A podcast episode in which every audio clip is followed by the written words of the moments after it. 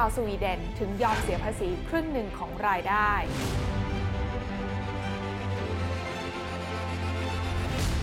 ถ้าเรามีรายได้ปีละ 1 ล้านบาท แต่ต้องจ่ายภาษีจำนวน 5 0 0แสนบาท ตัวเลขนี้ก็อาจจะทำให้ใครหลาย ๆ คนรู้สึกไม่ค่อยสบายใจเท่าไหร่ใช่ไหมคะ แต่เคสนี้ไม่ใช่ประเด็นสำหรับชาวสวีเดน ที่เต็มใจจะจ่ายภาษีให้กับภาครัฐ ในอัตราที่สูงถึง 50%เพื่อแลกกับสวัสดิการ ครงสร้างการเก็บภาษีของสวีเดนเป็นอย่างไร แล้วชาวสวีเดนได้อะไรทำไมถึงยอมจ่ายภาษีครึ่งหนึ่งของรายได้ให้กับภาครัฐ ลงทุนแมนจะเล่าให้ฟัง ขอต้อนรับเข้าสู่รายการลงทุนแมนจะเล่าให้ฟัง สนับสนุนโดยแอป Blockdit อยากได้ไอเดียใหม่ๆ ลองใช้ Blockdit สวีเดนตั้งอยู่ในแถบยุโรปเหนือติดกับประเทศนอร์เวย์และใกล้กับฟินแลนด์ มีพื้นที่ 450,000 ตารางกิโลเมตร โดยพื้นที่ส่วนใหญ่ของประเทศนั้นประกอบไปด้วยป่าไม้และภูเขาสูง มูลค่า GDP ของสวีเดนนั้นคือ 17.8 ล้านล้านบาท ซึ่งถือว่าใกล้เคียงกับประเทศไทย ที่มี GDP มูลค่า 16.6 ล้านล้านบาท แต่ที่ไม่ใกล้เคียงกันเลยก็คือจำนวนประชากรชาวสวีเดน มีแค่เพียง 10 ล้านคนเท่านั้น ก็เลยทำให้คนสวีเดนนั้นมี GDP ต่อหัวอยู่ที่1ล้าน7แสนบาทต่อปี สูงกว่าประเทศไทยถึง 7 เท่า นอกจากสวีเดนจะเป็นประเทศที่มีรายได้ต่อประชากรสูงแล้ว อีกสิ่งหนึ่งที่สูงไม่แพ้กันเลย ก็คืออัตราภาษี รู้หรือไม่ว่าสวีเดนเป็นประเทศที่มีอัตราภาษีสูงถึงระดับ 50%ในขณะที่ประเทศไทย เก็บภาษีเงินได้บุคคลธรรมดาในอัตราสูงสุดที่ 35%เท่านั้นค่ะ ซึ่ง 50%นี้สามารถแบ่งได้ออกเป็น 30%แรกจ่ายให้กับส่วนท้องถิ่นในแต่ละเขต ซึ่งมีอัตราภาษีแตกต่างกันไป ตั้งแต่ 29 ถึง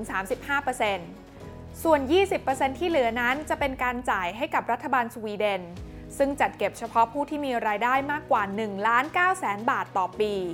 จากตัวเลขที่ได้เล่าให้ฟังไปนะคะจะเห็นว่าประเทศสวีเดนนั้นให้ความสำคัญกับการปกครองส่วนท้องถิ่นค่ะ เพราะภาษีที่ประชาชนนั้นจ่ายให้กับส่วนท้องถิ่นนั้น มากกว่าส่วนที่จ่ายให้กับรัฐบาลกลางของสวีเดน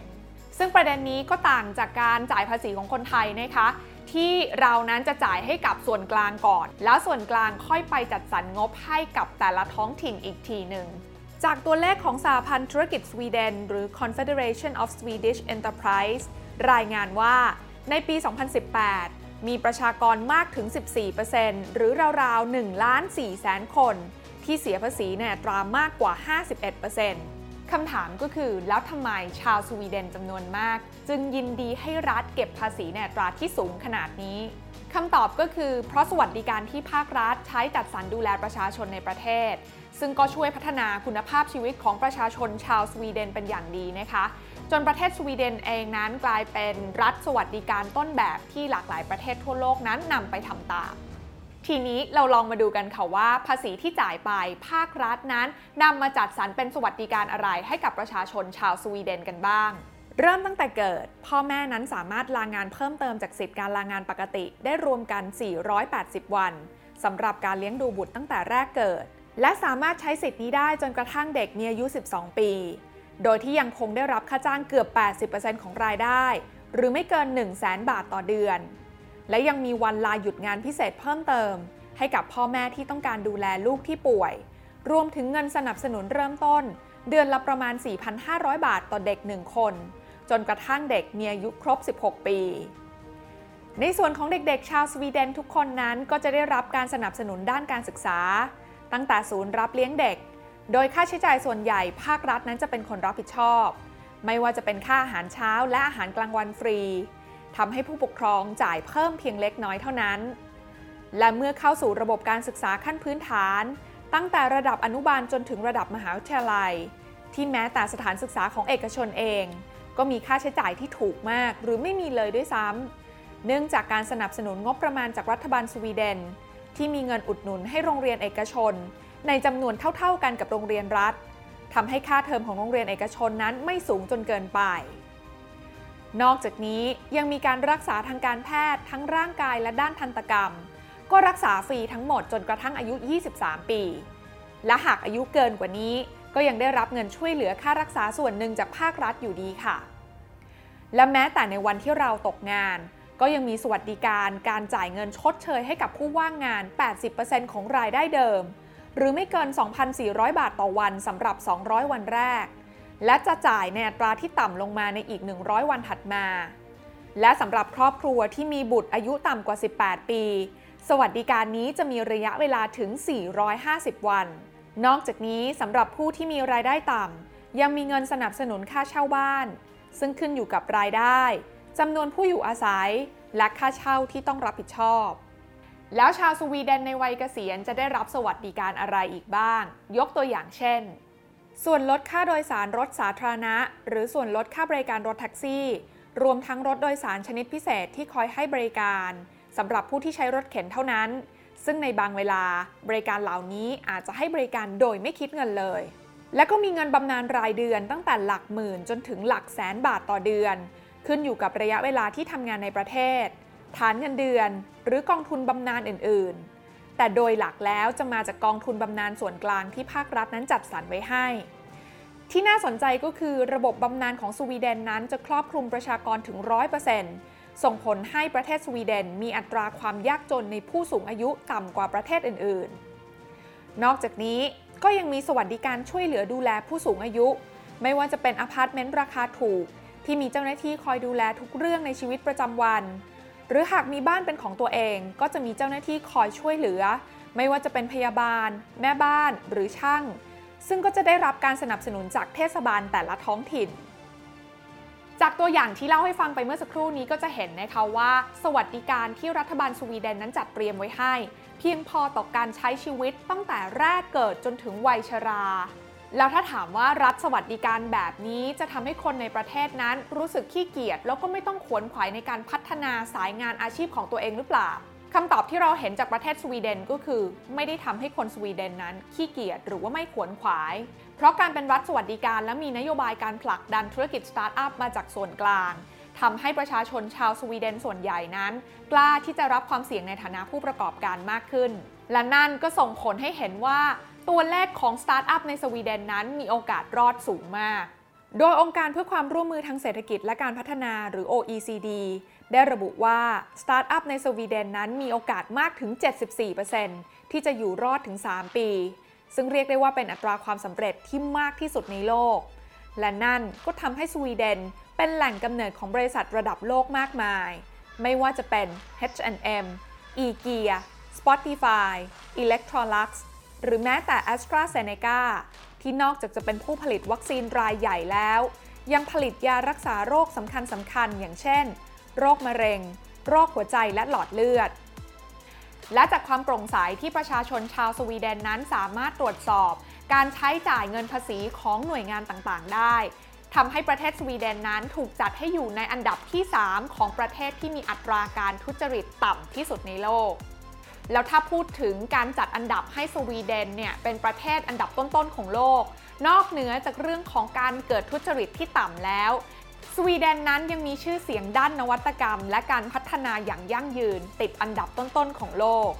รู้หรือไม่คะว่าสวีเดนเคยครองแชมป์อันดับหนึ่งในดัชนีความยั่งยืน SDGs Report ปี 2563 จาก Sustainable Development Solutions Network หรือ SDSN ภายใต้องค์การสหประชาชาติ และนอกจากนี้ในปี 2564 ที่ผ่านมา สวีเดนก็ยังถูกจัดอันดับให้เป็นสถานที่ท่องเที่ยวที่ยั่งยืนที่สุดในโลก หรือ World Most Sustainable Tourism Destination จากทั้งหมด 99 ประเทศทั่วโลกโดยรัฐบาลสวีเดนนั้นนะคะเน้นการส่งเสริมการพัฒนาประเทศที่ยั่งยืนให้ครอบคลุมทุกอุตสาหกรรม ควบคู่ไปกับการส่งเสริมด้านนวัตกรรม การท่องเที่ยว รวมไปทั้งภาคพลังงานด้วย โดยตัวอย่างเป้าหมายเรื่องของความยั่งยืนด้านพลังงานของสวีเดนก็อย่างเช่น ในปี 2573 สวีเดนนั้นประกาศว่าจะไม่มีรถยนต์ที่ใช้เชื้อเพลิงฟอสซิลอยู่บนท้องถนน ปี 2588 สวีเดนจะไม่มีการปล่อยก๊าซเรือนกระจกขึ้นสู่ชั้นบรรยากาศ เรื่องนี้ยังสอดคล้องไปกับเทรนด์อนาคตของโลก ที่หันมาใส่ใจความยั่งยืนของสิ่งแวดล้อมมากขึ้น ไม่ว่าจะเป็น European Green Deal ที่ยุโรปนั้นตั้งเป้าจะปล่อยคาร์บอนให้เป็นศูนย์ในปี 2593 หรือ COP26 ที่มุ่งมั่นสู่เป้าหมาย Net Zero Carbon ภายในปี 2603 ที่น่าสนใจก็คือความยั่งยืนหรือ sustainability ไม่ได้เป็นเพียงแค่หนึ่งในเป้าหมายสำคัญของสวีเดนและประเทศต่างๆ เท่านั้น แต่ในโลกของการลงทุนเอง ธีม sustainable ยังเป็นหนึ่งในเป้าหมายแรก ๆ ของนักลงทุนที่จะลงทุนในธีมเมติกเช่นกัน และหนึ่งในกองทุนรวมธีม sustainable thematic ที่น่าสนใจในขณะนี้นะคะ ก็คือกองทุนเปิด United Sustainable Thematic Select Fund หรือที่เรียกกันว่ากองทุน UST กองทุน UST ที่ว่านี้นะคะจะเป็นการลงทุนผ่านกองทุนหลัก BNP Paribas A Fund Sustainable Thematic Select ซึ่งบริหารงานโดย BNP Paribas Asset Management ซึ่งก็เป็นบริษัทจัดการการลงทุนระดับโลก โดยกองทุนหลักอย่าง BNP Paribas A Fund Sustainable Thematic Select นั้นจะมีการเข้าไปลงทุนนะคะ ในบริษัทที่มีการดำเนินธุรกิจที่น่าสนใจ แล้วก็มีความโดดเด่นด้านความยั่งยืน ภายใต้การคัดสรรจาก 3 ทีมผู้เชี่ยวชาญด้านการลงทุนซึ่งประกอบไปด้วย ทีม Asset Allocation เน้นการกระจายการลงทุนแบบไดนามิกในหลากหลายสินทรัพย์ ทีม Fund Selection เน้นลงทุนในกองทุนที่มีผลการดำเนินงานดีจาก 38,000 กองทุนทั่วโลก และทีม Sustainability Center เน้นคัดเลือกกองทุนที่ผ่านเกณฑ์ 8 และ 9 ของ SFDR ซึ่งเป็นเกณฑ์การลงทุนอย่างยั่งยืนของยุโรป เข้ามาอยู่ในพอร์ตลงทุนอย่างน้อย 75% นอกจากนี้ยังมีการแบ่งสัดส่วนพอร์ตลงทุนออกเป็น 2 ส่วนค่ะ นั่นก็คือ 25%เป็นการลงทุนในพันธบัตรและหุ้นกู้ และ 75%ลงทุนในหุ้นสามัญและหลักทรัพย์ประเภทหุ้น และ ETF ในธีมการลงทุนต่างๆ ที่น่าสนใจแบบ tactical trading ซึ่ง tactical trading นี้นะคะก็คือการจับจังหวะซื้อขายหุ้นตลอดเวลา เพื่อที่จะหาโอกาสทำกำไรในทุกช่วงจังหวะ ทั้งระยะสั้นและระยะยาว ซึ่งจะส่งผลให้มีโอกาสสร้างกำไรเพื่อจ่ายเงินปันผล และทำกำไรสะสมอย่างต่อเนื่องได้เหมาะกับการลงทุนในช่วงนี้ที่ตลาดมีความผันผวน โดยกองทุน UST ที่ว่านี้นะคะกำลังจะเปิดขายหน่วยลงทุนพร้อมกันทั้งภูมิภาค ทั้งในสิงคโปร์และประเทศไทย แบบ Exclusive ที่จะเปิดขายเฉพาะผ่านธนาคาร UOB และผ่าน UOB AM เท่านั้น จากเรื่องราวทั้งหมดนี้นะคะก็คงพอจะสรุปได้ค่ะว่า จริงๆ แล้วการจ่ายภาษีนั้นก็ไม่ได้แตกต่างอะไร จากการจ่ายเงินเพื่อซื้อสินค้าหรือบริการ หรือแม้กระทั่งการลงทุนในกองทุนรวม เพราะหากเราเห็นว่ามันคุ้มค่า สามารถสร้างประโยชน์หรือผลตอบแทนที่ดีในระยะยาวได้ เราก็พร้อมที่จะจ่ายหรือเข้าไปลงทุน ปิดท้ายด้วยมุมมองการบริหารงานที่น่าสนใจของรัฐมนตรีว่าการกระทรวงการคลังของประเทศสวีเดนคุณไมเค์เอลเดมเบิร์กเคยกล่าวไว้ว่า ถ้าคุณต้องการเป็นประเทศแห่งความคิดสร้างสรรค์ คุณต้องสร้างความมั่นคงให้กับประชาชนของคุณ เพื่อที่พวกเขาจะได้กล้ารับความเสี่ยง ยิ่งถ้าความเสี่ยงนั้นมาจากการลงทุนที่เราสามารถบริหารความเสี่ยงได้ อย่างการเลือกลงทุนผ่านกองทุนรวม อย่างกองทุน UST ที่มีผู้เชี่ยวชาญด้านการลงทุนมาคอยบริหารพอร์ตการลงทุนให้เรา สุดท้ายแล้วก็น่าจะเป็นการเพิ่มโอกาสในการสร้างผลตอบแทนที่ดี ไปพร้อมๆ กับการเติบโตของเทรนด์ sustainable เทรนด์ที่จะช่วยรักษาความน่าอยู่ให้กับโลกใบนี้นั่นเอง การลงทุนในความรู้ไม่มีความเสี่ยง ผู้ลงทุนควรกดติดตามลงทุนแมนได้ในทุกช่องทาง เริ่มจาก Subscribe และกดกระดิ่งช่อง YouTube ของลงทุนแมนไว้ ตอนนี้เลย